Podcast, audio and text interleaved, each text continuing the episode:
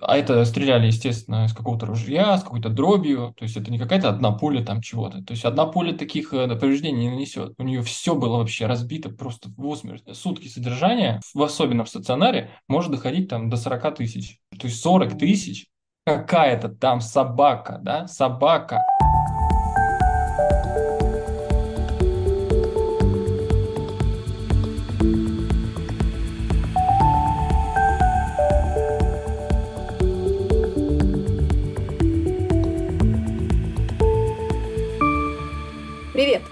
Это подкаст «Дорогая, у нас будет кот». Меня зовут Марина. Я Кирилл. Мы пара со странным набором питомцев, а это подкаст для тех, кто, как и мы, обожает своих животных и меняет свою жизнь ради них. У нас сегодня в гостях обычная московская пара Артем и Ксюша. Ну, как сказать обычная? Пара-то обычная, но есть один нюанс. Но жизнь у них необычная. Да, жизнь у них необычная, потому что у ребят пять собак и три кота. Точнее, два кота и одна кошка. Ого! Ну что, мы с Кириллом вообще-то считаем себя многодетной зоосемьей, у нас трое, но ребята, конечно, просто превзошли все вообще возможные лимиты, все возможные ожидания.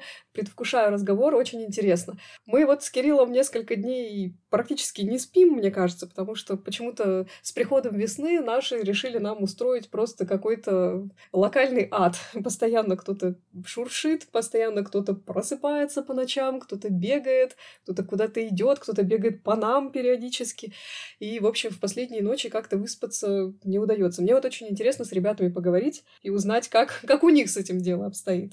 А, ну, пять собак и три кошки это, конечно, серьезно, но в моем идеальном розовом представлении они просто обкладываются этими собаками как подушками, сверху накрываются котами и спокойненько дремлют. Главный вопрос в том, просто какая у них площадь, сколько квадратов, сколько дверей, в принципе, 5 плюс 3 это... Это 8. Э, это достижимо. Я бы вот тоже был не против завести, например, 5 плюс 3. 5 хорьков и плюс еще 3 хорьков. Почему бы нет? Ты хочешь просто на размере животных выехать, понимаешь? Просто хорьки маленькие, и ты хочешь, чтобы это все в сумме занимало такое не очень большое пространство. Ну да, какая квартира, такие животные. Артем, Ксюша, привет. Привет. Привет. Привет, привет. Ребят, пять собак и три кота. У меня только один вопрос. У вас трехэтажный коттедж, дом.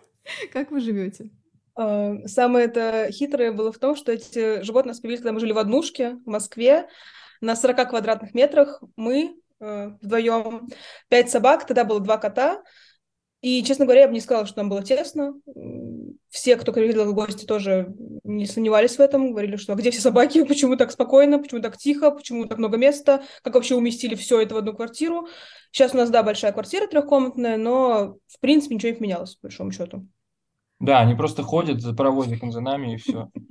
И места не занимают. Ну, коты, понятно, но у них вообще своя жизнь. У нас, конкретно на нашем опыте, от собак всякого шума, движений, Всяк, ну, ну вот, ущерб какого-то. Ну, да? ущерба это... Ну, у нас вообще никакого ущерба ну, нет. Да. То есть просто какого-то кипиша от собак вообще нет. Они тише воды. То есть они, они просто вот они смотрят на тебя тихонечко и, и ложатся, и все. Им хорошо, им ничего не надо. У котов у них свое, в голове что-то свое. То есть, ну, ну, это, это понятно. Там, кто с котами занимается, они знают. Для собаки ты вообще там самое главное существо на земле, и она конечно, с тебя глаз не сводит, она там, ей ничего не надо, ей только ты бы был бы рядом, и все, ей ничего не надо. Ну, с котами же, конечно, все по-другому. Но нам и с котами повезло, то есть они у нас такие, чуть-чуть это, совсем чуть-чуть, вот, как бы тю-тю, совсем чуть-чуть. У меня мой кот это вообще мое первое животное, которое я заводила еще одна, когда жила. И я очень переживала, когда мы с Артемом начали вместе. У него уже была собака к тому моменту. Как же мой Степа, мой вот сыночка такой пугливый, такой нежный, такой весь вот... Очень боялся всего, прятался под кровать от любого шума, от фена, от пылесоса. Курьер приехал, все, он под кроватью на двое суток.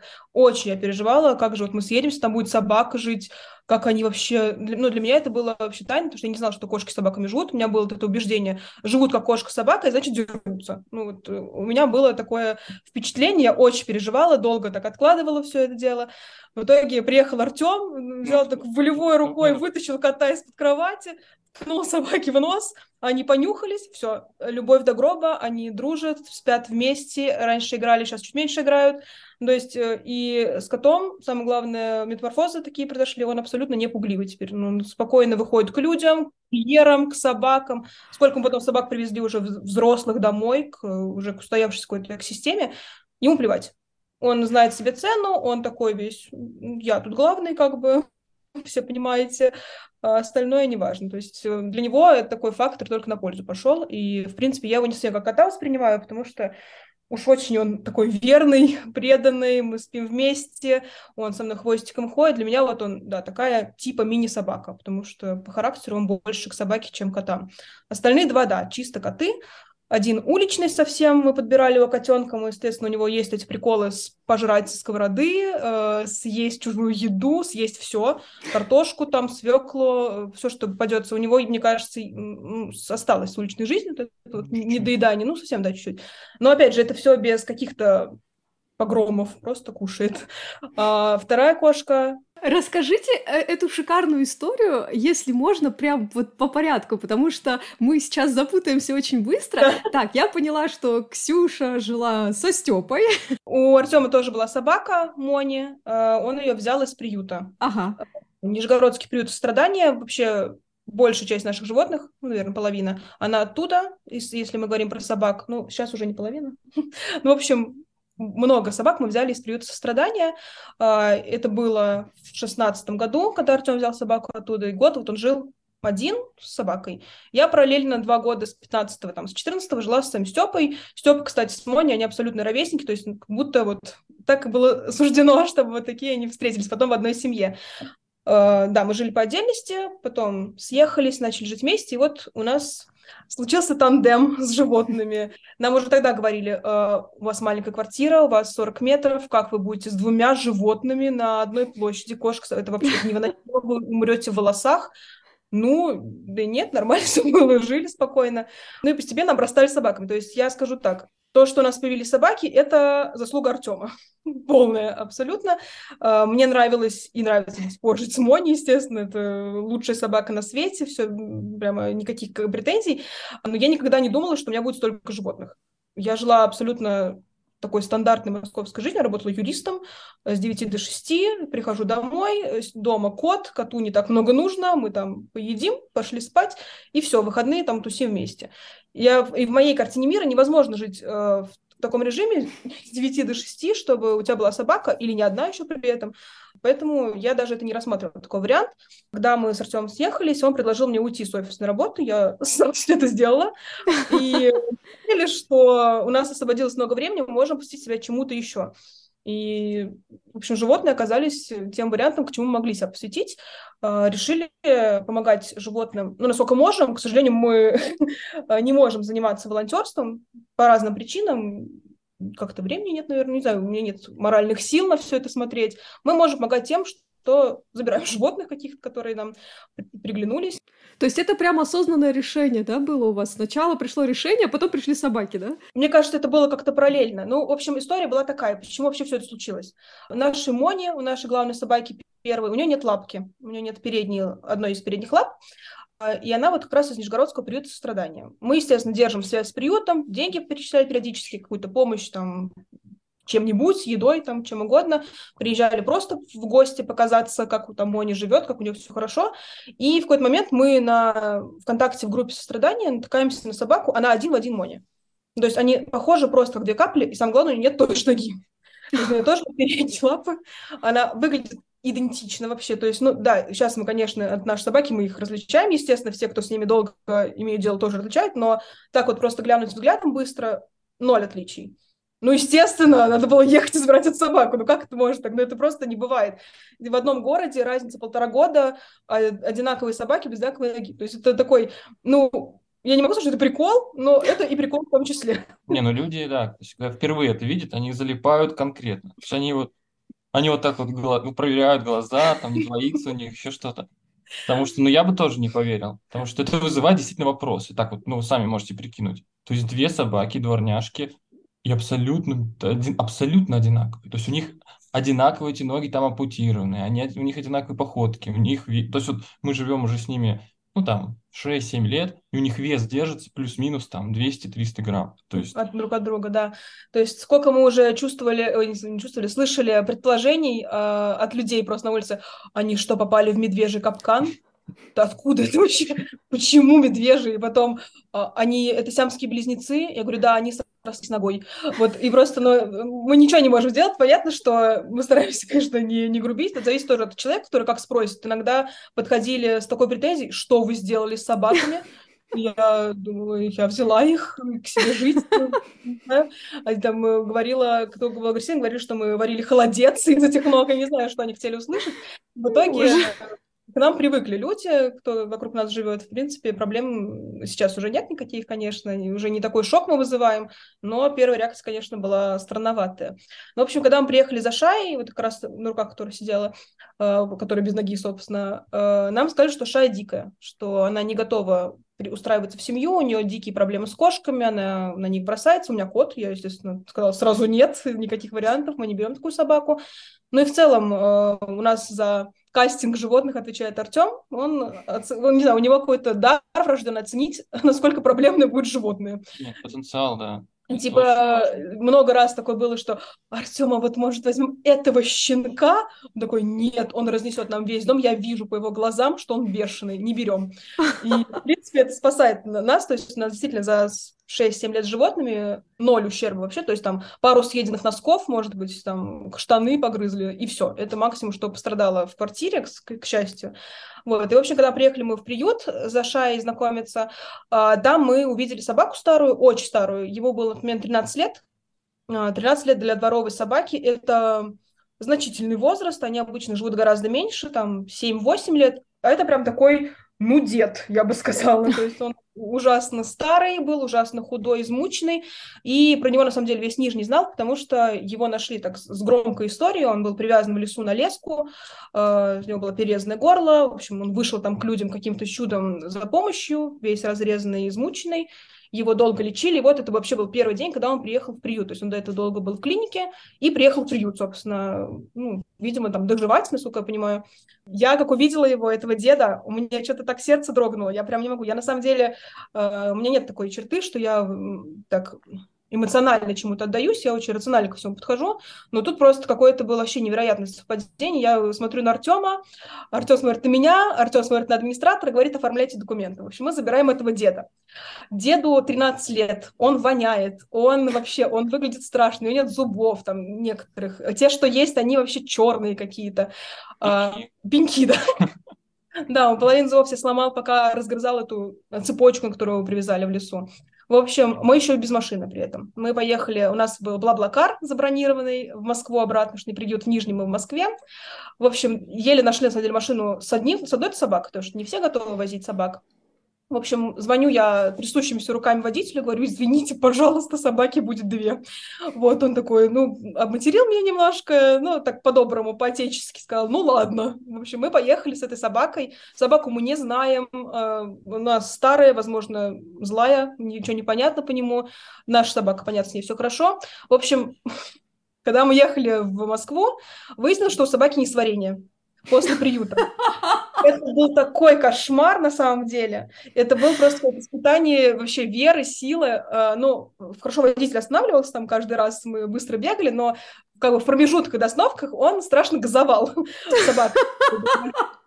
А на улице минус 27 да. мы не можем открыть окна, потому что очень холодно, то есть, ну, даже в шапке с окном дубак такой, что просто хочется умереть там. Ну и не, не открывать тоже нельзя, потому что уже плыло так перед глазами, у водителя тоже. Он говорит, я сейчас упаду в обморок, мне плохо. Ну, там офигенный водитель был. Да, мы с ним еще в этом раз ездили. С этими же собаками. Это был такой типичный, ну, дедок такой. Ну да, он Ну, классный. такой лет 60. И именно такой дедок, который эту жизнь ну, понял. То есть он на приколе ко всему. То есть он, его этим нельзя было выбить из колеи. Он именно понял эту как бы ситуацию, понял, что деваться некуда, и, и решил просто это с юмором все воспринять, и, в общем-то, правильно сделал. Я просто усывался, когда мы ехали. То есть как он, Ну да, он так, он, так, ну, он даже не жаловался, он просто... Он смешно так гневался, так скажем. Да, у меня там было перед глазами, я сейчас умру, мне плохо, там, типа, там, что откроется. Он не понял, что, что по радио, настолько было плохо, что он не понял, что по радио гимн. В общем, какие-то были непонятные приколы, это было очень смешно, и это маленько скрасило вообще обстановку, потому что я уже когда ехала, я думала, господи, что мы сделали? Мы взяли какую-то непонятную старую собаку, а, у нее вообще проблемы с желудком, она, а что она мне с квартиры это делает, а что она, а если она бросит на кота? Вообще, момент, когда я его брала, у меня абсолютно отключились вообще все мозги, чего я потом уже не допускала. Вот с ним это просто какая-то была космическая связь, а, нам сказали, ну, понимаете, собака супер древняя, э, она едет к вам на доживание, то есть не рассчитывайте на там долгую жизнь вместе, там, ну, несколько месяцев, ну, полгода. А, собака умерла только в этом году, ну, в прошлом, прошлом. Ну, ну, короче, в ноябре, вот, который был полгода, полгода назад, нам пришлось его успеть, потому что ему было очень-очень плохо уже. Но, к слову, он прожил с нами пять лет. То есть вместо полугода он прожил пять лет. А у нас были уже местные шутки, что типа вот уже два года, как э, усы у нас доживают, вот три года, как у нас доживают усы, вот четыре года. Ну, королева Елизавета. Вот, да, королева Елизавета умерла, усы все еще живет. То есть это были какие-то такие местные приколы. А, но это, конечно, такой для меня эталон собаки дворовой. Вот какой-то он должен быть такой смелый, а, уверенный в себе. Под старость он уже ничего не видел, ничего не слышал, но все равно такой верный, ходил за мной, пытался там как-то, если терял меня из виду, очень переживал, Артем его приводил ко мне постоянно в комнату. В общем, для меня это прямо, вот это моя собака, с которой я вот прожила пять лет, это прямо, ну, лучшее что, решение, которое я принимала. Ну и параллельно мы ждали Шаю, соответственно, чтобы забрать ее из приюта. Э, нам написали через, по-моему, два месяца после того, как мы забрали усы, что Шая готова. мы поработали с ней, она все, все у нее зашибись, она не, не бросается на котов, забирайте. Ну, кстати, да, к слову, как работает. То есть мы из Нижнего Новгорода, это, блин, ну, лучший город, конечно, на земле. Вот, и там офигенный приют есть, который, естественно, не государственный, который нормальный человек э, курирует и полностью его ведет, поэтому там все хорошо. И он ну, развивается. Ну, в Нижнем все, все нормально, то есть там нету какого-то беспредела на улицах, нету без, большого количества бездомных собак, которых туда скидывают. То есть он э, уже не в таком пере, перенаселенном, перенагруженном там режиме, как всякие вот, в каких-то плохих городах приюты работают, где там просто кошмар происходит. Там нет мест, там есть кровище, как, какой-то беспредел там уже все хорошо, потому что вот этот приют и человек, он там как-то тесно с администрацией города тоже э, взаимодействует, и в этом плане им удалось какой-то найти там общий вектор, и они действительно наладили в городе, город там полтора миллиона человек, то есть очень большой город. Наладили, блин, вот реально взяли и наладили это дело. Одним приютом, небольшим, это не какой-то там многотысячный приют. 300 собак? Около да, 300.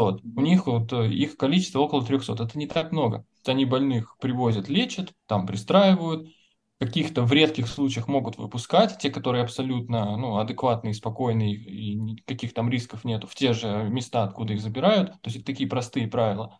Кого-то содержат на территории и очень активно пристраивают. То есть там интегрированная такая глубоко в городские, там на телевизоре, на радио, там mm-hmm. какие-то плакаты. То есть все очень хорошо организовано, офигенная такая там у них реклама, все идентика, то есть очень все здорово сделано, и это работает реально. То есть вот, вот работает. Ну, Каждый месяц они выкладывают отчет, сколько пристроили. По 40 собак бывает в месяц пристроят. Это огромное вообще вложение, с учетом того, что сколько они при этом отлавливают, стерилизуют, сколько их еще не родится, да, никому не нужных вот этих вот бездомных. Это огромный вклад, и, соответственно, мы держали с ними связь, и, в общем, они собак-то не просто пристраивают, то есть не то, что они в клетках живут, ждут, пока кто-то заберет.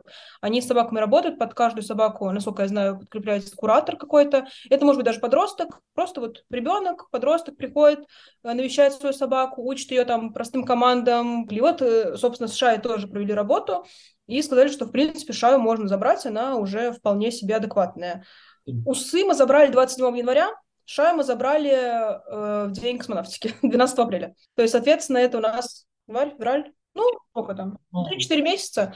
Да, ну, конечно, может быть, и раньше она была готова. Мы так уж просто написали, что мы собираемся ехать. Вот, mm-hmm. скажите, Шаю, это можно взять? Вот, понятно, что здесь уже были и опасения. Ну, наверное, больше не у нас, а я бы сказала, у родителей у наших, например, потому что это уже две собаки в квартире и кот, а тут вроде потенциально третий, поэтому мы, чтобы сберечь нервы, никому не сказали, что мы едем на третьей собакой, мы просто спокойно поехали в приют, забрали собаку, а, просто поставили перед фактом мою маму, что мама, знакомься, это вот Шая, она будет жить с нами. Ну, мама сказала, офигеть. И, в принципе, ну, моя мама очень спокойный человек, она, я не знаю, насколько она сильно недовольна этим. Сейчас уже я думаю, что она вполне смирилась с этим, даже она их очень любит, приезжает к нам в гости. После какой собаки мама смирилась?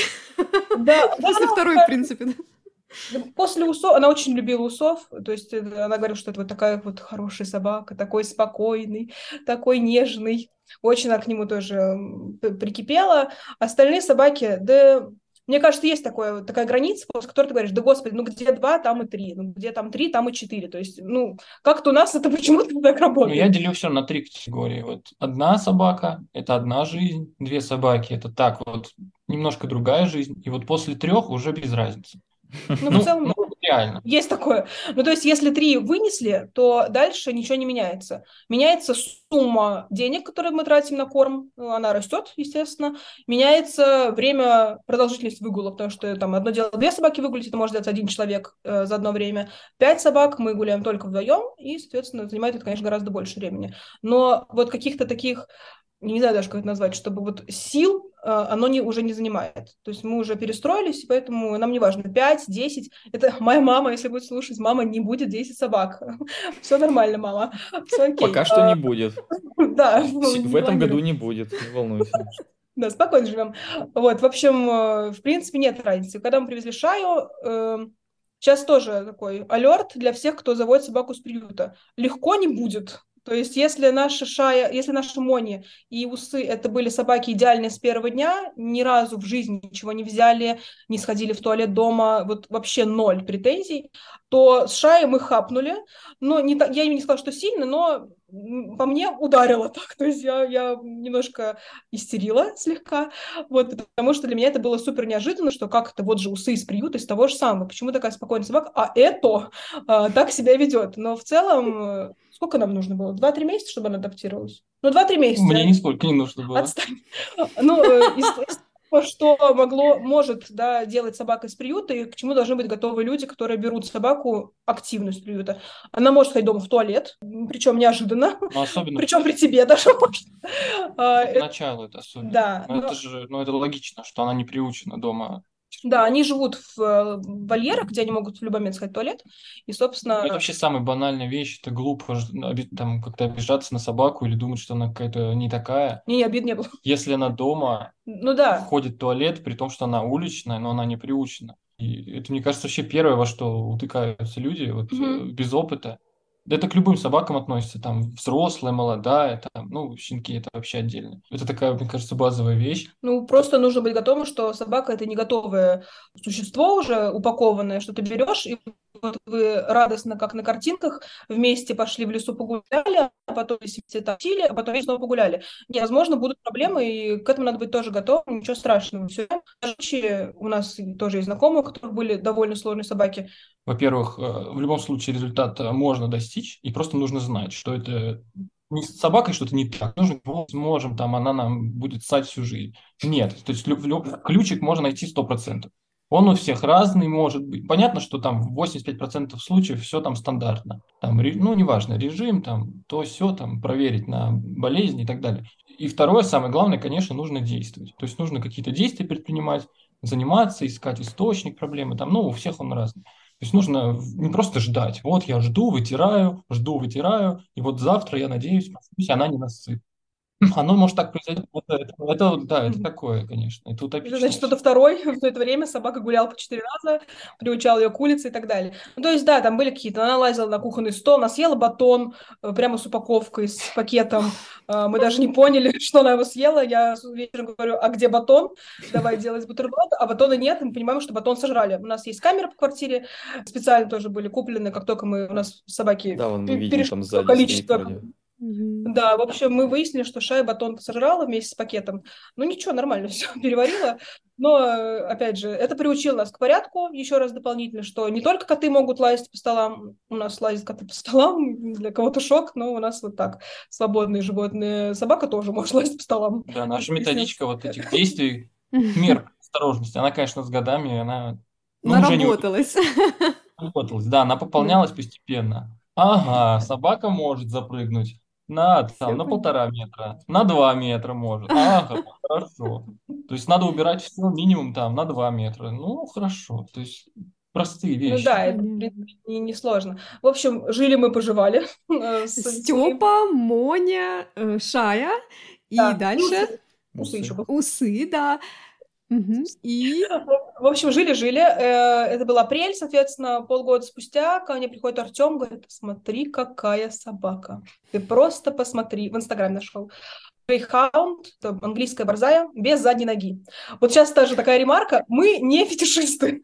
Просто классная собака была, и вот типа эта задняя нога, это просто как такой типа сигнал, а обратите внимание, вот ваш формат, вы вроде умеете вот с ногами с такими жить, с тремя, а вот посмотрите, может, вам такая приглянется. В общем, мы наткнулись на такую собаку, Артем в интернете нашел, она у волонтера была участна, то есть это не приют, а, это волонтер Shelter Tales, а, она занимается в частном порядке с своей подругой, они пристраивают бездомных животных, помогают животным из регионов, забирают их в Москву, в Москве больше шансов найти дом, из э, Астрахани, из южных регионов. И вот конкретно наша собака, она была с кипрского приюта, то есть на Кипре она попала в приют, у нее была, был порез лапы, на Кипре плохая помощь, и, соответственно, лапу решили почему-то отрезать вместо того, чтобы лечить. В общем, э, Грейхаунд без задней ноги. Поехали знакомиться мы с Грейхаундом без задней ноги. Ну, я ехала просто посмотреть на собаку, прикольно же, типа, куда-то съездить. Артем, может, у него были какие-то другие тайные мысли. В общем, мы приехали на передачку посмотреть на эту собаку, а собака-то классная, собака борзая. Это вообще особенный мир, на самом деле, борзые собаки. У них э, м, особые вот черты характера, они очень грациозны. Это не собака, это какая-то вообще просто лебедь, на самом деле. И вот я смотрю на нее, думаю, блин, какая классная собака, хочу такую собаку, я хочу, чтобы у меня была борзая, черт подери. Вот, говорю, Артему, давай-ка возьмем-то Ауру-то. Вот, э, ее зовут Аура. Мы, в общем, написали волонтеру, волонтер нам привезла собаку. Все, в принципе, история пр- простая. А, Взяли мы Ауру, но проблема была в том, что за два дня до этого, то есть мы уже написали вот Shelter Tail, что мы хотим ее взять, то нам она понравилась, если бы вы не против, мы были бы рады пристроить ее к себе. В общем, за два дня до этого Артем нашел котенка. То есть мы уже написали, и тут он находит котенка на улице. Гулял с собакой, э, где-то под какой-то гнилой машиной, кто-то орал мелкий. Вот такой вот клоп черный. э, Говорит мне, надо что-то делать, что он там орет, иди разберись. Я пошла, взяла его с собой, что мне с ним делать, а мне еще на работу надо ехать, на зло. Я, в общем, у меня в одной руке котенок, в другой руке сумка, в третьей руке я там уже такси вызываюсь на работу. И говорю, давай уже что-нибудь делать. В общем, э, посадили котенка в переноску, закрыли его в туалете, потому что была однушка, к слову, в тот момент. Я уехала на работу, вечером повезли его в больницу провериться, он весь больной насквозь, начали его лечить. Вот, и я начала параллельно сразу искать ему дом, потому что, ну, это же вообще с ума сойти, сколько животных можно, ну, набирать-то, ну, в самом-то деле. Вот, я на, на Авито выложила И- уже. И ну, у нас правило было, что... А, Мое, да? правило такое негласное, что маленьких как бы не, не надо. Ну, что от них проблемы, у меня нет вот этой вот, этой вот эго- как это сказать, ну, такого требования, что, ой, хочу маленького, хочу его взрастить. Для меня это просто вот год геморроя, и зачем это надо? Ну, в общем, котенок, лечим его, вылечили, я параллельно ищу дом, ничего не могу найти, какие-то неадекваты звонят с Авито, то привезите мне к метро, отдайте его, то там нам нужно еще куда-то, я думаю, ничего, ничего не отдам, чего даже, давайте котенка хорошего, я его лечу тут вообще-то, кормлю, и, в общем, э, даже договорился, что таким человеком, что все он заберет, я уже там его прособеседовала, что все, сетки на окнах, дорогой корм, он все так, в общем, ночью я рыдала, Говорю, нет, я не отдам этого котенка. Извинилась перед парнем, говорю, извините, молодой человек, котенок останется у меня. В общем, оставили себе клопа. Ну вот, э, назвали его клопом, собственно. Тоже с ним хапнули, конечно. Артем чувствовал. Он везде лазил. И, ну, так, продолжает немножко лазить до сих пор. Э, Он достает Степу, он достает всех остальных. В общем, он... так- Чуть-чуть. ну, такой активный, да, это все, ну, да, это в наших границах достает. На самом деле он ведет себя идеально. То есть, если сравнивать с какими-то бешеными котами, конечно, это супер классный котик, но в наших в нашей системе координат это, это супер что-то активное. Для нас такое не характерно. В общем, оставили себе клопа, он так хорошо задружился с всеми, играл с собаками, играл со Степой, в принципе, все нормально. Думаем, ну ладно, кот это не то, что пошатнет нашу систему, в принципе, не страшно. И вот приезжает Еще Аура, с которой договорились, да, да, собственно. Да, приезжает Аура, и тут мы понимаем, что Аура-то мы что-то забыли спросить, а она-то охотничья собака? Вот, и, в общем, э, началась эта тема с котами. Но мы тоже не до конца понимали ее. У Ауры черная морда, то есть она бежевая с черной мордой. И очень кажется, что она злая. Ну, мне это казалось, что она супер злая такая, такая серьезная, как овчарка, и что вот э, точно хочет разорвать наших котов, и вот надо как-то это... Мы с ней, в общем, неделю ходили на поводке по квартире, котов закрывали, ее закрывали, в общем, намучились ужасно, я уже не знала, что делать, я очень боялась, потому что, ну, понятно, это дело секунды, это собака там самая быстрая на земле, и, в общем, я-то точно медленнее, чем эта собака. В общем, в итоге э, мы, не знаю как, просто какое-то наитие было. Артем говорит, давай посадим их в клетку, ну, в переноску котов, и выпустим ауру. Ну, типа, она им ничего не сделает через клетку, а мы посмотрим, что вообще она хочет сделать. В общем, так мы их посадили, выпустили ауру, а она просто начала их нюхать. Вот очень сильно. Вот прям сильно им закапывалась в мех, там, под хвост, куда угодно, морды. Изнюхала их просто вообще в усмерть и успокоилась. Long story short. Короче, Аура полюбила котов, она их всегда любила, видимо, очень ей нравились, пока Клоп рос, это была какая-то типа материнская любовь, она с ним спала в одной лежанке, она его вылизывала, она следила, вот не дай бог он откуда-то упадет, она уже бежит, цокает по, по, по, по полу, бежит скорее, скорее, что же там с Клопом-то случилось, господи, как же так, Артем его ругает, она бежит смотреть, кстати, чем он его ругает, что такое-то. В общем, такая переживательная, на самом деле, собака, очень эмоциональная. В общем, жили, опять никого не трогали, все было нормально.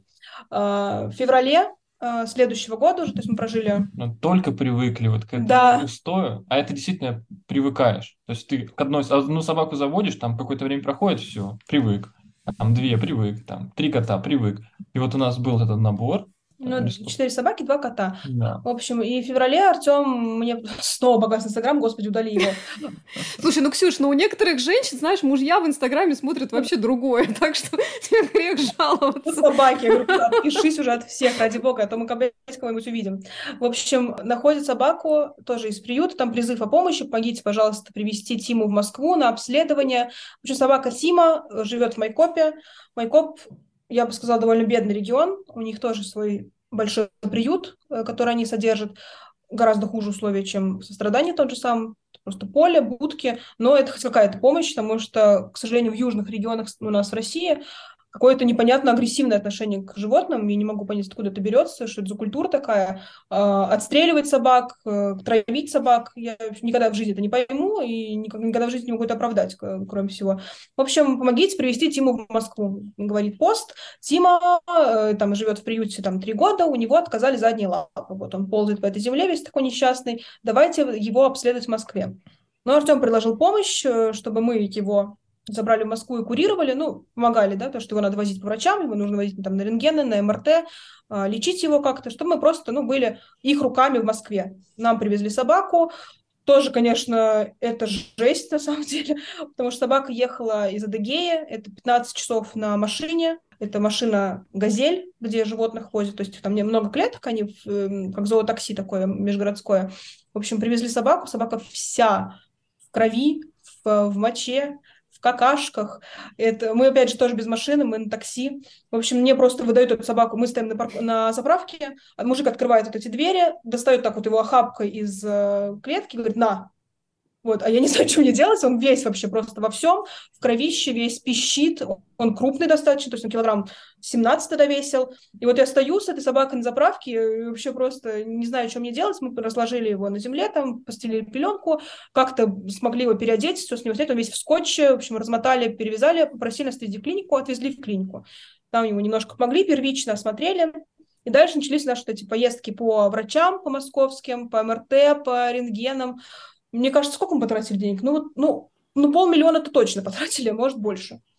Но Тима ходит. То есть э, он ходит, это, он стоит на ногах. Ну, в общем, пока мы с ним тут боролись, э, лечили его разными способами, я смотрю на Артема, а он так уж его к нему привык, такой типа вот и Тимочка, и Тимочка, и да, то все, и памперс ему меняет, и тут ему поможет, и колясочку купили, и вот то и все. И вот я думаю, ну блин, а вот куда мы его сейчас дадим? Да, вот он начал ходить. Э, Ну, по уговору нужно его было обратно в Майку, Майкоп отправлять. То есть он же, все, мы его вылечили, забирайте здоровую собаку. Но я как прикинула, что мы вот вложились, да, так скажем, финансово, си- силами, морально. Э, Ну, нет гарантии, что у него опять не переключится что-нибудь в его позвоночнике, потому что вот сколько мы не проходили врачей, онкологи, неврологи, кто там еще были всякие, хирурги. До сих пор никто не знает, что с ним. То есть у него нет диагноза, мы просто что-то делаем, и он просто ходит. То есть мы не знаем, что мы делаем конкретно и почему это работает. Просто вот так получилось. И нет было гарантии, что у него не щелкнет через неделю, через две, и он снова не будет ползать, либо ему еще хуже станет, что-то сломается. И Артем тоже так к нему прикипел. Думал, ладно, оставляй, как бы. Понятно, что сейчас это будет звучать супер неадекватно. Это пятая собака, это пятый инвалид, ну и там четвертый инвалид в квартире. Ну, а что делать-то? То есть в таких вещах мы уже не, не говорим, что это правильно, неправильно. Типа есть такое понятие, нет выбора. А, и это выбор не то, что... Конечно, я могу, кстати, он на зоотакси, пускай он едет. То есть что это мне это стоит? 4 тысячи рублей. Но это есть какая-то ну, моральная ответственность, что я не могу бросить животное, которое мы, ну, мы могли, да, он живет, и как-то жалко, что ли, ну, да, жалость, наверное, неправильное слово, ну, что-то такое, жалко, жалко потерять то, что сделали, то есть мы помогли ему, и вот мы можем сделать так, чтобы он жил хорошо, значит, мы будем это делать. У меня еще есть уверенность, что он нигде, кроме как у нас, с таким уходом, а у нас, то есть мы очень такие люди ответственные, исключительно ответственные, мы всегда дома, у нас все под присмотром. И в моем понимании никакие другие условия ему не подходят, и просто это опасно для него. То, то есть мы его так называем, ну, он такой хрустальный такой, э, хрустальный мальчик. То есть он, он, ну, мы не будем тут рассказывать долго, что с ним не так, но вот вкратце он, он весь переломанный, у него много проблем, то есть за ним надо следить просто как за, ну, как за новорожденным ребенком, реально. В общем, вы решили, что такая корова нужна самому, все понятно. Да, то есть мы поняли, что мы справляемся, да, то есть это не ударило по нам деньгами, ну, финансово, то есть мы, мы потянем эту собаку, ничего страшного, мы привыкли гулять, да, то есть мы уже приноровились, у него коляска была, в то время он тогда еще не ходил, но он ездил на колясочке, и это было тоже несложно, мы все равно боялись, что приедет спинальник, я уже тоже всех волонтеров знакомых поставила на ноги, говорю, а как мне отжимать собаку, а если он не сможет туалет, а что мне делать? А он может, то есть э, это какой-то удивительный случай, то есть это спинальник по ногам, но не спинальник по туалету, то есть он сам ходит в туалет, и это, конечно, вот, наверное, это был один из решающих факторов для меня, потому что я очень боюсь навредить тоже животному, я не, не ветеринар, очень боялась, э, чтобы ему больно не было, но оказалось, что наша помощь тут ему не нужна, главное, чтобы мы за ногами за следили. И, в принципе, все окей. Вот. Ну, собственно, так и жили. Вот это наш э, такой костяк, вот эти пять животных, нет, сколько, не пять, пять собак и два кота, это вот прям вот наша классическая такая команда. Мы с ними прожили долго в той квартире, переехали уже в большую квартиру, сделали ремонт, э, тоже тут уже жили довольно долго. И приходит ко мне снова Артем, и тут появляется женщина. Женщина, да, стала между нами. Короче, говорит, посмотри, какая кошка. Ну, просто каждый раз одно и то же. Посмотри, какая кошка, да ты что? Она просто удивительная кошка. Я говорю, а что такого удивительного в этой кошке? Он говорит, ну ты что, а ей 9, там сколько, 10 лет, а у нее три вида рака, да она еще и вылечилась, она выздоровела, у нее все зашибись. И смотри, какая красивая, еще у нее зуб блестит. Просто у меня есть очень четко по жизни, что я вот смотрю, я же просматриваю там не активно, я активно не, не смотрю, не листаю, там кого бы взять так, пассивно, кто-то попадет, какая-то реклама, что-то какой-то репост, там что-то еще где-то. У меня подписок на этих собачьи всякие там каналы, паблики очень мало, считанное количество. Грубо говоря, только тех, кого мы знаем. Я не расширяю этот, этот круг, потому что если его расширить, там, там с ума сойдешь, там спать не будешь. И у меня нет такого, что вот там просто что-то. У меня есть просто четко, я вот иногда чувствую, что это вот то, что, то, что мне нужно. И все. То есть я могу ходить, вообще молчать там год, а потом посмотреть и сразу понять, я хочу эту кошку ну, или эту собаку. И я понял, что она офигенная. То есть э, там э, не так много по ней было информации, было только краткая ее история, ее болезни, там ее какой-то возраст, еще что-то. Там даже не было никаких описаний ее характера, mm-hmm. там ничего. Ничего Я, я, я это все увидел и понял просто по какому-то, по фотографиям, по описанию. И мы ее, ну вот... Ну да, то есть мы договорились тоже с волонтером, привезли ее тоже, зоотакси приехала, забрали себе, да и я не знаю, сколько она приходила в себя, но, может, пару недель, и она абсолютно полностью адаптировалась. Но она такая, мадам с характером, в отличие от наших котов, они у нас такие тюфячки, мальчики. А, эта дама с претензией такая приехала. Она вот такого размера, 4 а, килограмма веса, поставила вообще просто себя выше всех, и это правильно в ее случае, потому что когда ты маленький, ты должен компенсировать себя а, своей постановкой. Вот, и, в общем, к собаке не подходят вообще никогда, а если подходят, они получают бонусу обязательно, то есть нельзя такого допускать. С котами она так, ну, уважительно, в принципе, они хорошо живут, вот, и к нам, наверное, только совсем недавно, мне кажется, она начала так проникаться уж прям, потому что до этого она жила сама по себе, спала на своем стуле, у нее там два стула такой и такой, в одном месте, в другом месте, и, в принципе, ей было, ну, плевать на нас, мы так тоже с этим смирились, немножко да, обидно, ну да ладно. В общем, а сейчас она вот стала более социальная, приходит ко мне спать, приходит там ко мне просто посидеть, что, конечно, лестно, очень так э, неожиданно. Э, Все время радуемся и говорим, смотри, смотри, кошка идет, смотри. Вот на остальных так никто не реагирует, вот именно кошка, когда выходит из своего там кресла, это просто событие дня. Все расступитесь, идет кошка, давайте скорее ее гладить, кормить, там все, что с ней угодно делать.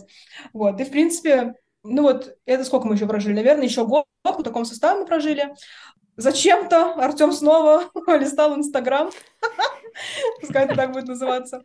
И, в общем, такого у нас еще никогда в жизни не было. Э, наткнулся тоже у волонтера на историю с собакой, которую... Какой это был город, скажи? Нальчик. Нальчик. В Нальчике в собаку выстрелили в морду и отстрелили ей нижнюю челюсть полностью. Ну, вернее, так, она как бы была, эта челюсть, да. Ну, мы уже тоже к этому привыкли, то есть мы не то, что какие-то там отбитые, мы просто понимаем, насколько это все серьезно, и уже так, типа, даже сил нет на это как-то реагировать, просто принимаешь, что да, такое бывает, и нужно что-то делать, что мы можем сделать. Мы много не можем, мы можем помочь конкретной собаке в данном случае. Э, предложил взять, ее нужно было тоже лечить, нужно было ее выхаживать, э, а так мы дома, э, собака тут недалеко тоже была, предложил, ну давай она у нас поживет ну, типа, социализируется, подготовится к поиску дома, полечится. Ну, это было так подано мне. Ну, официально, потому что Потому что я не хотела... ты уже не хотел. Да, мне уже хватает. Ну, не знаю, как это объяснить. У меня нет такого, что фу, ни в коем случае. Но я понимаю, что да, как бы достаточно. В принципе, я довольна имеющимся количеством, все в порядке. А, и вот эта вот как бы шестая собака в квартиру, это было такое, ну, уже на грани с каким-то расстройством психическим в моей, моей картине мира. Ты так рассуждала. Я рассуждала по-другому, что, во-первых, опять же, эта собака мне показалась особенной, я верил, мне казалось, я надеялся, и насколько я вот мог оценить ее дистанционно, настолько мне ну, сказалось, что она какая-то вот, ну, не знаю, особенная, очень хорошая, что она нам подходит, так скажем, она мне очень понравилась. И второй пункт, э, что вот усы к тому времени еще был жив, Мгм. и он, конечно, был уже очень плохой, и понятно, что там у него все, ну, недолго ему еще оставалось. Я понимал, что вот наш костяк, пять собак, то есть мы его обдумывали много раз, мы понимали, что для нас вот комфортно, Максимум иметь там пять собак. ну да, то есть для нас комфортно где-то, так скажем, до пяти. И поэтому, наверное, можно попробовать. И мы действительно попробовали. То есть мы ее тоже... О ней не было толком никакой информации. То есть ее быстро привезли в Москву, Мгм. быстро очень там прооперировали тоже. Она, ну, она ровно месяц была на ре- реабилитации и провели там несколько операций сложнейших. Да нет, сейчас все хорошо, ее настолько хорошо прооперировали, все зашили, это у нее супер аккуратненький Да, такой то есть я, ротик. я просто до сих пор не могу поверить, насколько великолепно. У нее нет нижней челюсти полностью, у нее губа есть, она короткая, там как бы сзади очень. А, Соответственно, собака может есть только мокрый корм, вернее, даже не так, э, взбитый корм мы это называем. Это просто мы размачиваем сухой корм водой и взбиваем блендером сильно. И получается такая Как детское каша. питание. Детское питание. Да, даже пожиже, я бы сказала, детская Ну, густое. Она прям жиденькая такая, как э, супер жидкая кашка. Вот у нас, слава богу, что так получилось, что у нее вот этой вот губы маленькой, которая осталась, и языка достаточно для того, чтобы есть. Ей повезло, что у нее полностью остался язык. У нее нет никаких ограничений вообще. Именно ограничений. Никаких. Мы с ней прож... мы ее забрали э, ну, 1 там, сентября. 1 сентября, в начале осени. И всю зиму она прошла. То есть тоже морозы. Я немножко переживал, как. У нее же рот не закрывается, у нее язык все время наружу. Все нормально. И оказалось, опять же, в итоге, что собака просто невероятная. То есть вот, ну, великолепная собака. Вот для домашнего содержания. И я очень рад, что вот опять как бы все получилось так, как мне показалось. И, и я не знаю, я вообще, я не могу, я просто души в ней вообще не чаю. Вот теперь она живет, вот теперь она пятая собака, да. Да, вот. И все. Такой набор у нас э, собак. С моей стороны, да, то есть так я была настроена более скептично к собаке. а, С моей стороны был более решающий фактор то, что, скорее всего, она дом не найдет. То есть у нас она как бы официально это была передержка изначально, и я поняла, что да, да никому она не нужна, эта собака, да, то есть никто так особо про нее не спрашивает из, ну, из читателей, да, этого блогера, никто э, не интересуется ей, и опять вот это вот сыграла, да блин, да что опять-то, ну, мы, опять же, постарались, э, собаку вот э, привели в чувство, она так хорошо себя ведет, она научилась жить дома, она научилась там, да, что, ну, там, с другими собаками хорошо контактировать. Ну, всем правилам жизни в квартире она да, и, и, и даже такая никому не нужна. Я думаю, ну а как же быть-то? Ну что же теперь выкидывать ее, отдавать э, волонтеру, а она отвезет ее просто тоже на другую передержку, где, возможно, будет еще меньше шансов на пристройство, потому что передержки сейчас ну, массовые, когда 20-30 собак живут в одной квартире или там на одном участке, там тоже без вариантов пристроиться, плюс... Э, ну, в общем, для меня это фактором сыграло, у каждого сам свой, я, опять же, более рациональный, плюс у меня такое после ноября сердце было черствое, я не могла никак отойти после потери усов. И, в общем, мне кажется, Люся, вот эта наша последняя собака, она вот потихоньку дала такой шанс мне э, как это правильно сказать, ну, снова раскрыться, что ли, потому что очень тяжело я тут переживала, и вот Люся как раз стал таким шагом к возрождению, что мы ее оставили, что она наша собака, и поэтому все теперь нормально, что у нас пять наших собак, наш костяк такой, наша квота выполненная, котов тоже трое. Ну, ну у нас уже, да, у нас такая уже энергетика очень сильная, ну, она даже не сильная, она очень объемная. Именно энергетика такая жив, живой жизни, такой энергии положительной дома. И вот когда одной собаки не стало, а это собака, которая давно с нами жила, и это действительно наша основа была, и собака такая крупная, у нас много взаимодействия очень с ней было. А собаки у нас живут свободно. Для нас собака это не то, что мы воспитали под себя по команде ходить в туалет, а, давать лапку и носить тапочки. У нас э, паритет, мы все равны. Э, нет у нас таких комплексов, типа, как многие говорят, вы должны поставить себя над собакой, вы должны доминировать, она должна вас там уважать, бояться. Нет, э, у нас такого нет, у нас мы не доминируем, мы на, на равных, спокойно как бы дружимся. Не, ну это звучит на самом деле странно, потому что с одной стороны это все правильно. Конечно, там человек должен быть над собакой, а не наоборот. И вот эта, вот эта фраза, там, паритет, взаимоуважение с собакой, да, то есть звучит немножко, ну, что у меня взаимоуважение со своей собакой. Нет, для нас нормально звучит. Ну, нет, это звучит, может быть, и нормально для совсем таких людей, действительно, ну... Осознанных. Осознанных, да, с таким как бы широким. У нас подкаст об этом. Да, но вообще это, я понимаю, в целом это звучит немножко так э, странно собаки живут свободно, они сами по себе фактически, да, мы, конечно, общаемся и такое, но э, у них очень много своей свободной воли, когда они занимаются чем хотят, лежат где хотят, играют как хотят. А усы, э, последние, особенно полтора года, он э, максимально зависел от меня от Артема, потому что ему нужна была помощь. Он плохо ходил, он постоянно падал, нужно было поднимать, у нас ламинат, э, тоже плохо для собак, кстати, э, постоянно разъезжался, нужно было его поднимать, э, там ковры ему постелили специально, чтобы он не падал, он уже плохо видел, плохо слышал, постоянно паниковал, нужно было ему обязательно так это обозначать, что мы тут рядом, в туалет плохо ходил, ходил в памперсах, и вот, соответственно, этот контакт, когда ты на постоянном уходе с собакой, особенно последние там пару месяцев, я гуляла с ним еще ночью, вставала дополнительно, в 3 часа ночи заводил будильник, шла с ним снова в туалет, шла с ним на улицу, он плохо ходит, мы там вообще, ну это был ужас, но в том плане, что такая тесная связь, она не уходит незаметно, и когда его не стало, это просто реально такая дыра в душе, и, ну, вот Люся как попалась тоже там под руку, подзакрыть немножко эту дыру в душе, чтобы стало снова хорошо, наверное, так, я бы сказала. Потому что до этого момента Люся была на передержке, я сама себе сказала, что я не буду к ней привыкать, что мы договорились с волонтером, что это передержка, я уже не буду этих ошибок допускать, потому что я все время привыкаю к собакам, потом не отдаю их никому, и с кошками та же самая история. А тут я вот сразу так себя настроила, что у меня вот сейчас усы, я всю силу отдаю ему, что он там вот страдает, болеет, и вот к Люсе, я к ней хорошо отношусь, я ее уважаю, она хорошая собака, но вот не моя собака. И вот тут, когда усы не стало, я такая думаю, ну, ну а что бы нет-то, ну, может, и дать ей шанс, она вот оказалось, и воспользовалась шансом, то есть все хорошо у нас получилось в итоге. И так вроде гармонично и живем.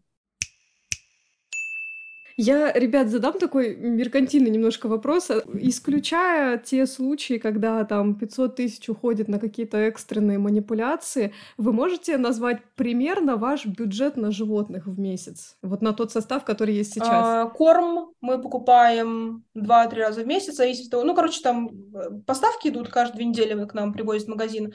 Корм стоит э, ну, 6, 6 500 за мешок, то есть 13 тысяч, 14 это собаки, корм только.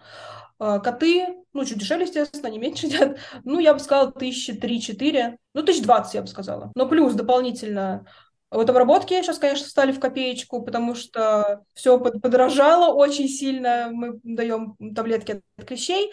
Раньше это стоило 5 тысяч на всех собак, сейчас мы заплатили 13, чтобы всех обработать. На два месяца. Да, на два месяца нужно будет еще раз заплатить столько же, там, через месяц. Прививки тоже. Говорят, ну, там, привить собаку тысячи полторы. Для нас 10, потому что специально э, он уже знает, кто мы, он едет к нам специально на адрес, прививает всех по очереди. Уже не спрашивает код домофона. Да, уже просто поднимается такой, ага, у вас тут все снова, заполняется так, в общем, тоже, ну, там, 1015 только, ну, это раз в год, это, наверное, тоже небольшие деньги, я бы сказала. Эм, ну, да что там еще? Ну, вкусняшки всякие, но я не знаю, как это считать, это просто такие траты, которые мы не видим, видимо, они как-то растворяются. Ну, я бы сказала, 1020, наверное, месяц, может, 25. Но это все равно еда и... Да. Ну, главное, чтобы не болели.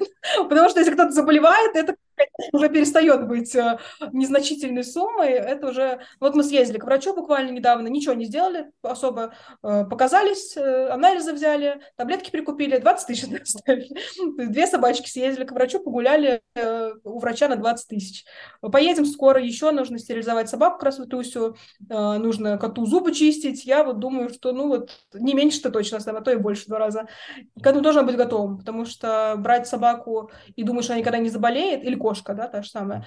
Но нужно быть готовым к значительным тратам. Мне кажется, животных даже дороже, чем людей лечить. Вот эти цены, которые мы называем, это безумные цены, они из воздуха. То есть это, это работа врачей, уважаемых врачей, бесконечно. Она столько не стоит, расходники столько не стоят, там ничего особенного нет. Да, как бы там стационар, все, но это, невозможно, это не может столько стоить. Но это Москва, тут вообще своя жизнь. Не знаю, в Питере может быть там примерно так же, там, может, в каких-то там, uh-huh. Новосибирск, Екатеринбург, я не знаю, в каких-то крупных городах что-то подобное. Но в основном люди живут как бы не в Москве. Но мы, слава богу, конкретно мы особо лечением сильно не занимались, кроме Тима вот с его там ногами, и то у нас результата нет. То есть мы потратили 500 тысяч, он ходит, да, но у нас нет четкого диагноза, там нет четкого этого, и он ходит на таблетках, которые стоят 100 рублей. То есть так получилось. Вот, то есть вот, вот, вот она ирония и вот эта вся абсурдность ситуации. Такой вопрос с вашим огромным опытом взаимодействия с приютами. Возьмем человека, да, который хочет кого-нибудь взять и, возможно, даже кого-нибудь не самого простого. Распишите гайд, как найти животное, где это все искать, как попасть на хорошего волонтера, э, как э, не отправить деньги мошенникам, я не знаю. В общем, с чего начать, правда, вот если человек хочет спасти животное? На самом деле очень сложный вопрос. Хороший вопрос. Э, да. Потому что так в двух словах, конечно, не, не опишешь. В нашей ситуации это был городской приют, поэтому здесь было все довольно прозрачно.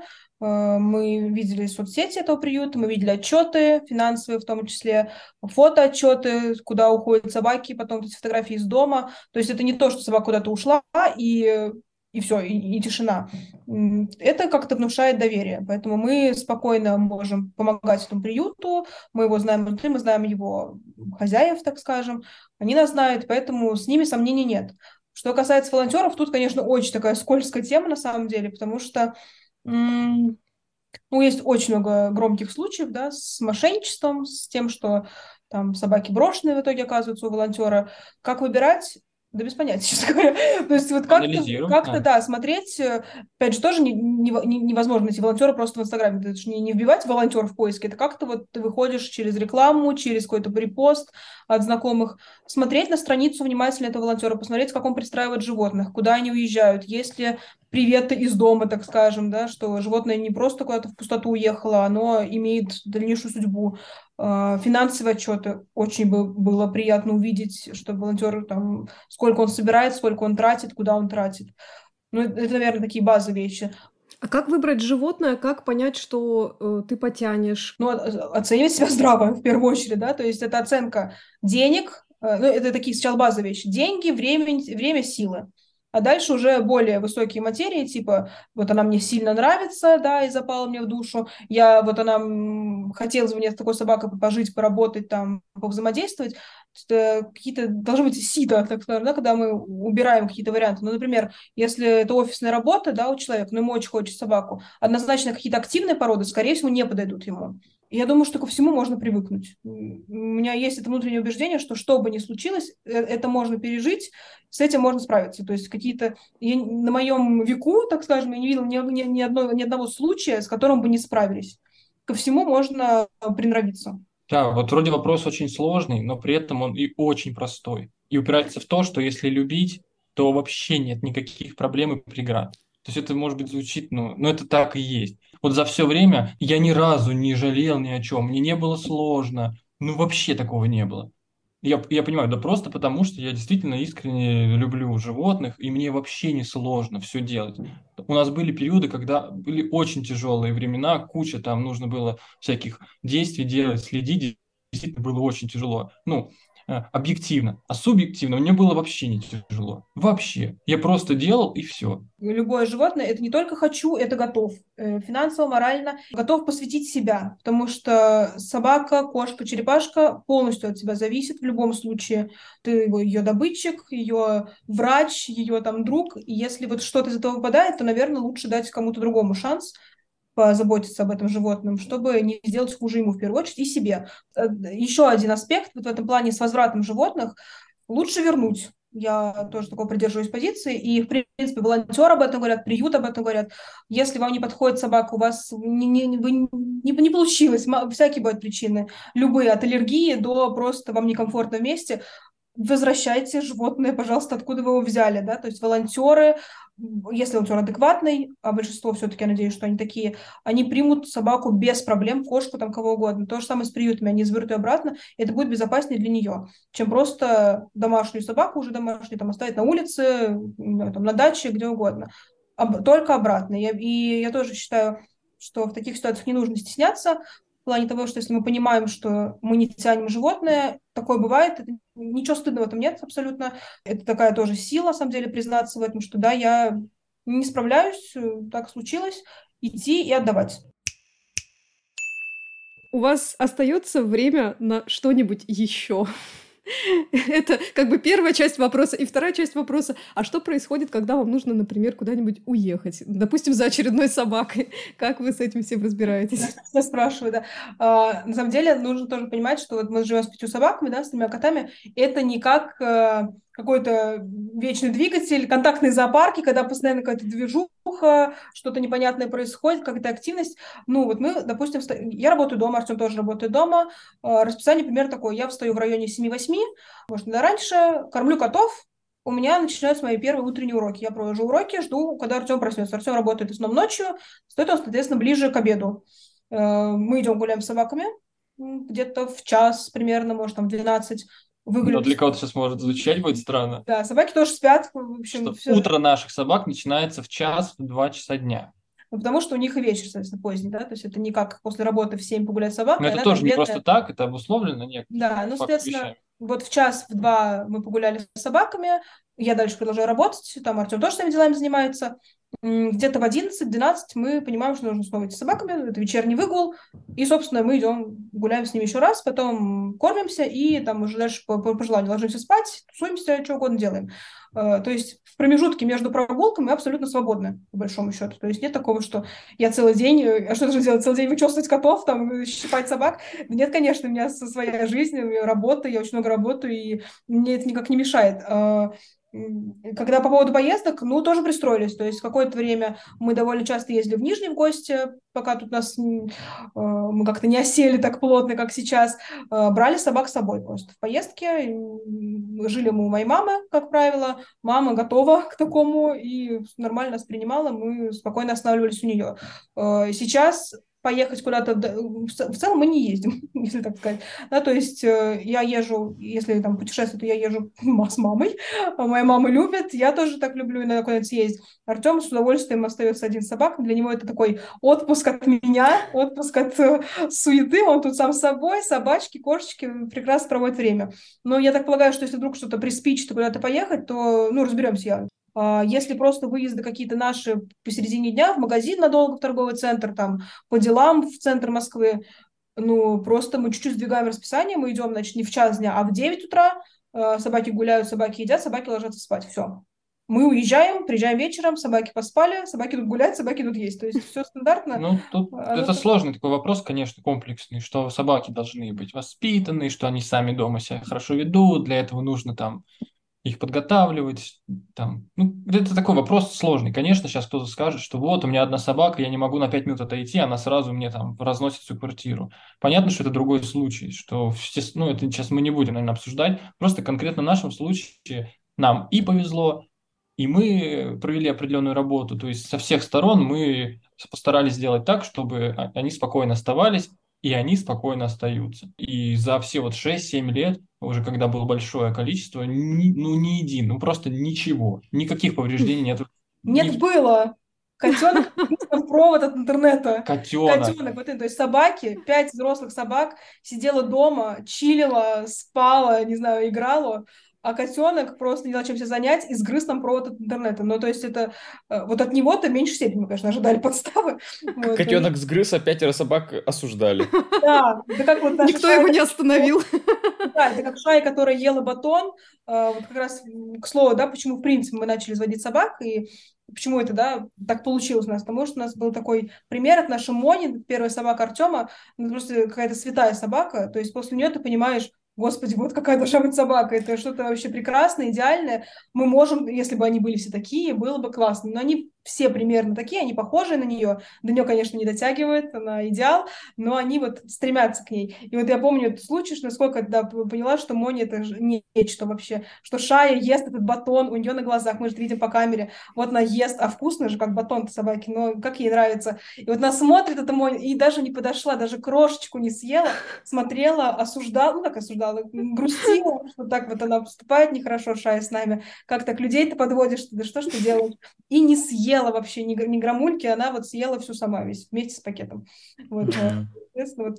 Но это же очень важно психологическое здоровье собаки, чтобы у собаки не было банально неврозов. Хозяин ушел, она сидит, его ждет, то есть она должна быть выгулена, ей должно быть уделено нормальное внимание. Хозяин ушел, ну, посижу, подожду. А вот те, которые уничтожают дом в течение пяти минут отсутствия хозяина, это типичные да. неврозы, что встречаются очень и очень часто. Мы разговариваем сейчас с ребятами уже больше часа, мы ни разу еще не услышали вообще ни одного звука, просто Гавка, да. ни одного звука, да. То есть, да, я же тоже работаю дома, и мне нужна тишина, у меня уроки, Никогда в жизни такого не было, что мне кто-то мешает на уроки, орет там бесконечно, воет. Нет. Ну, единственный шум, который есть собак, когда мы идем гулять, они цокают, в сторону двери. Когда мы идем, идем есть, они цокают в сторону кухни, потом они цокают в сторону лежанок. Все, на этом как бы звуки от собак заканчиваются. Да, и у нас есть, у нас, ну, квартира такая довольно просторная и такая э, специфической планировки. То есть у нас нет таких большого количества коридоров, узких там мест, где они постоянно там бегают, скользят. У нас есть очень большой э, пятачок такой в центре, прямо в центре, и на нем огромный ковер. И вот в основном там все и происходит. То есть они лежат, катаются, у них игрушки, они там любят всякие канатики, мячики там, но не слишком, так чуть-чуть. Им нужно чуть-чуть. Чисто вот утолить какой-то вот психологический какой-то чуть-чуть, mm-hmm. и все. И они счастливы, они катаются там на спине, чешутся чуть-чуть, играют чуть-чуть друг с другом. Все-таки они у нас уже не молодые все, им там по 6, 7, 8 лет. Это, конечно, тоже сильно сказывается, потому что когда собака молодая, это совершенно другое. И не нужно ее оценивать, что она такой всегда будет. Нужно там терпеть, нужно ну, прикладывать дополнительные усилия, чтобы компенсировать это. Но это понятно. То есть это такие простые вещи, и просто хочется пожелать действительно э, людям терпения, внимания какого-то, и, ну, сил просто, потому что это, это можно решить. Нужно, блин, ну, нужно немножко помучиться, что ли, я не знаю, но можно решить. Последний вопрос задам. Вот вы в самом начале сказали, что вообще мы, в принципе, так все и планировали. То есть мы сначала решили, что да, мы хотим э, спасать животных, мы хотим в это вкладываться. И вот если вспомнить вот тот момент, когда вы об этом думали, и сейчас, спустя несколько лет, несколько собак спустя, сидя вот окруженные вот этим вот всем, всей этой шерстяной компанией, получилось все так, как вы хотели, или все-таки вообще не похоже на то, что вы представляли? Совпало с вашими ожиданиями? Мне кажется, у нас по-разному, возможно. Да? Ну, может быть, да, может, это два разных ответа будет. Может быть, да, я не знаю. Нет, ну что меня спрашивать, как бы. я не знала, что это будет так. То есть э, у меня была вот эта общая идея, я хочу помогать кому-то, да, то есть э, у меня и работа связана с тем, что я детям помогаю, да, изучать, обучаться, и мне нравится это дело, и я вот хочу помогать. У меня вот это было просто такое, как вот желание, вот горело такое, хочу помогать, ну не знаю как. то есть э, для меня то, что я помогла там коту своего, да, взяла его из приюта, для меня это было вообще ничто. Сейчас Шая играют. Ой.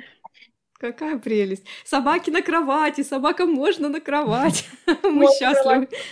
Собаки спят на кровати, нам места мало из-за собак. Мы видели эту, этот мем в твоем инстаграме, где это... вот это вот, где много-много, значит, кстати, всех. Там, и а... вот здесь место вакантно, вот тут еще можно кого-нибудь. Кстати говоря, исполнился. То есть в тот момент, когда я его выкладывала, там вот эти вакантные места были, вот они сейчас заняты. Это, знаете, как это в воду глядела, короче. А, и, в общем, вот это вот желание просто помогать, я не знала, как это сделать, откровенно говоря, потому что, ну, что я взяла кота, ну, приют, ну, подумаешь, ну, кота взяла.